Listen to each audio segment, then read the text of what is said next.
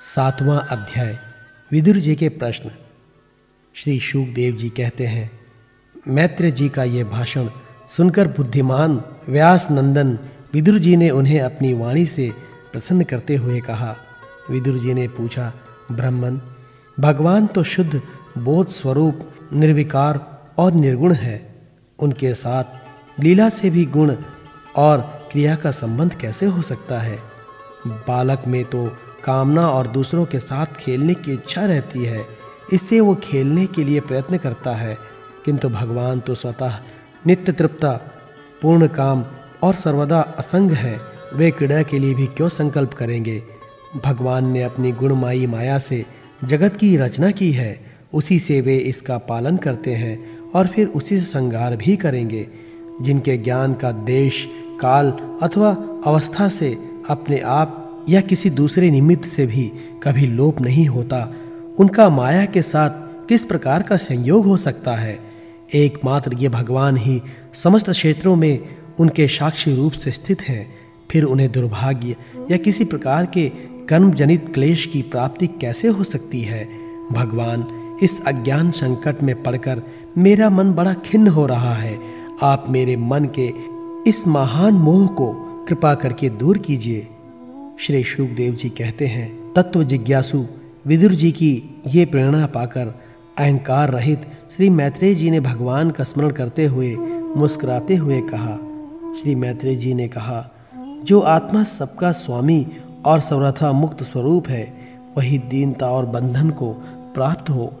ये बात युक्ति विरुद्ध अवश्य है, किंतु वस्तुता यही तो भगवान की माया है।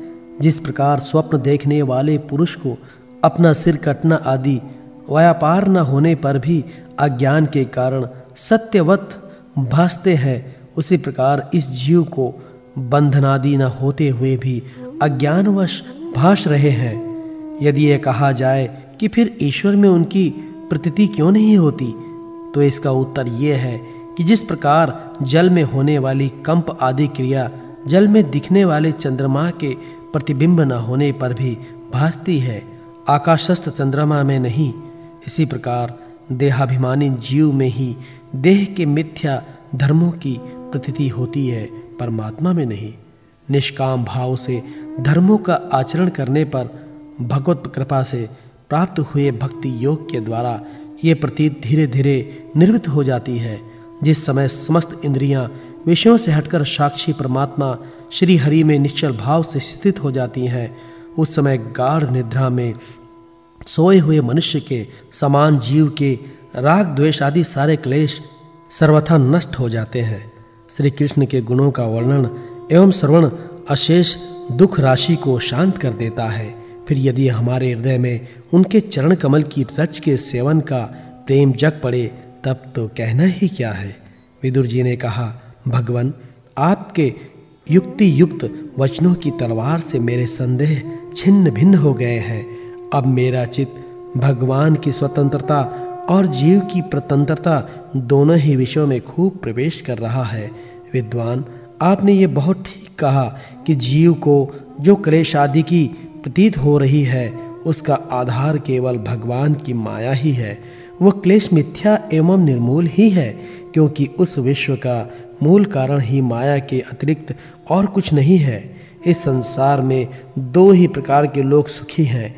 या तो जो अत्यंत मूढ़ हैं, या जो बुद्धि आदि से अतीत श्री भगवान को प्राप्त कर चुके हैं। बीच की श्रेणी के संशयपन लोग तो दुख ही भोगते रहते हैं। भगवान आपकी कृपा से मुझे निश्चय हो गया है कि ये अनातम पदार्थ वस्तुता है नहीं, केवल प्रतीत ही होती है। अब मैं आपके चरणों की सेवा के प्रभाव से उस प्रतीत को भी हटा दूँगा। इन श्री चरणों की सेवा से नित्य सिद्ध भगवान श्री मधुसूदन के चरण कमलों में उत्कट प्रेम और आनंद आदि की वृद्धि होती है, जो आवागमन की यंत्रणा का नाश कर देती है। महात्मा लोग भगवत प्राप्ति के साक्षात मार्ग ही होते हैं। उनके यहाँ सर्वदा देवादेव श्री हरि के गुणों का ज्ञान होता रहता है। अल्प पुण्य पुरुष को उनकी सेवा का अवसर मिलना अत्यंत कठिन है। भगवान, आपने कहा कि सृष्टि के प्रारंभ में भगवान क्रमशः महादादि तत्व और उनके विकारों को रचकर फिर उनके अंशों से विराट को उत्पन्न किया और उसके पश्चात वे स्वयं उसमें प्रविष्ट हो गए। उन विराट के हज़ारों पैर, जांघें और बाहें हैं, उन्हीं को वेद आदि पुरुष कहते हैं। उन्हीं में से सब लोग विस्तृत रूप से स्थित हैं।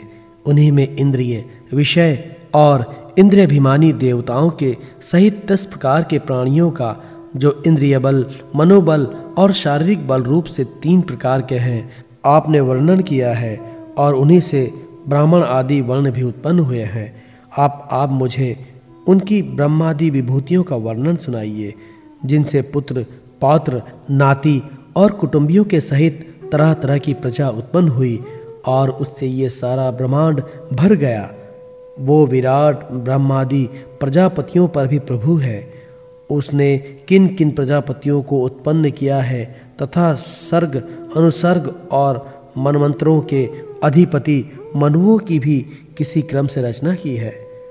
मैत्रेय जी, उन मनुओं के वंश और वंशाधर राजाओं के चरित्रों का पृथ्वी के ऊपर और नीचे लोकों तथा भूलोकों के विस्तार और स्थिति का भी वर्णन कीजिए तथा ये भी बताइए कि त्रियक मनुष्य देवता रसिश्रभ और पक्षी तथा जरायुज, स्वदेज, अंडज और अधिज, ये चार प्रकार के प्राणी किस प्रकार उत्पन्न हुए?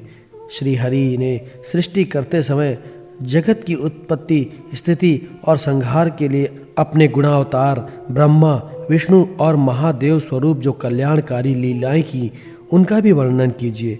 वेश, आचरण और स्वभाव के अनुसार वर्ण श्रम का विभाग, ऋषियों के जन्म कर्मादि वेदों का विभाग, यज्ञों का विस्तार, योग का मार्ग, ज्ञान मार्ग और उसका साधन, संख्या मार्ग तथा भगवान के कहे हुए नारद पंचरत्न आदि तंत्र शास्त्र विभिन्न पखंड मार्गों की प्रचार से होने वाली विषमता, नीच वर्ण के पुरुषों से उच्च वर्ण की स्त्री में होने वाली संतानों के प्रकार तथा भिन्न भिन्न गुण और कर्मों के कारण जीव की जैसी और जितनी गतियाँ होती हैं, वे सब हमें सुनाइए ब्राह्मण, धर्म, अर्थ, काम और मोक्ष की प्राप्ति के परस्पर अविरोध साधनों का, वाणिज्य दंड नीति और शस्त्र श्रवण की विधियों का, श्राद्ध की विधि का, पितृगणों की सृष्टि का तथा काल चक्र में ग्रह, नक्षत्र और तारागण की स्थिति का भी अलग अलग वर्णन कीजिए।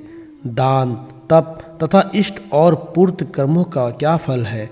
प्रवास और आपत्ति के समय मनुष्य का क्या धर्म होता है?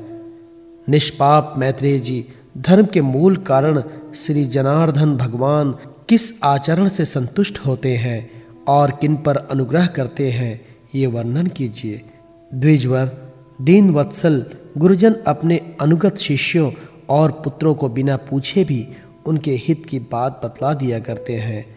भगवान, उन महादादी तत्वों का प्रलय कितने प्रकार का है, तथा जब भगवान योग निद्रा में शयन करते हैं, तब उनमें से कौन कौन तत्व उनकी सेवा करते हैं और कौन उनमें लीन हो जाते हैं? जीव का तत्व परमेश्वर का स्वरूप, उपनिषद, प्रतिपादित ज्ञान तथा गुरु और शिष्य का पारस्परिक प्रयोजन क्या है? पवित्र आत्मन विद्वानों ने उस ज्ञान की प्राप्ति के क्या-क्या उपाय बतलाए हैं, क्योंकि मनुष्यों को ज्ञान, भक्ति अथवा वैराग्य की प्राप्ति अपने आप तो नहीं हो सकती।